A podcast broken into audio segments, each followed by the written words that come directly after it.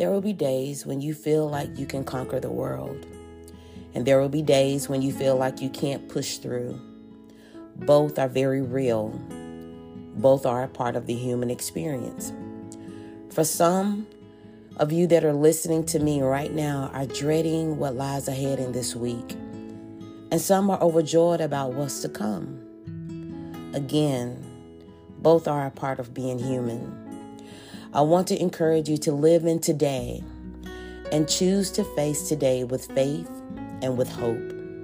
Regardless of what is to come, expect God to fight on your behalf.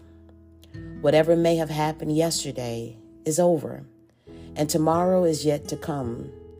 But look around and appreciate today. Be grateful for the positive things in your life.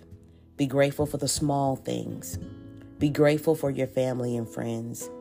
Be grateful that you get to experience today. Whatever your today looks like, be grateful. If it's a day of a great experience, celebrate. And if it's a day of a test or trial, embrace it and learn the lesson. There's a verse in the Bible that states, We are to give thanks in all things. We are to give thanks in everything.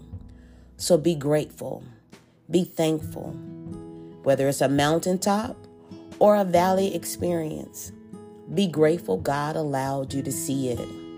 Remember, every day of your life is full of God's purpose and plan. So celebrate, listen, learn, but remember to be grateful that you can.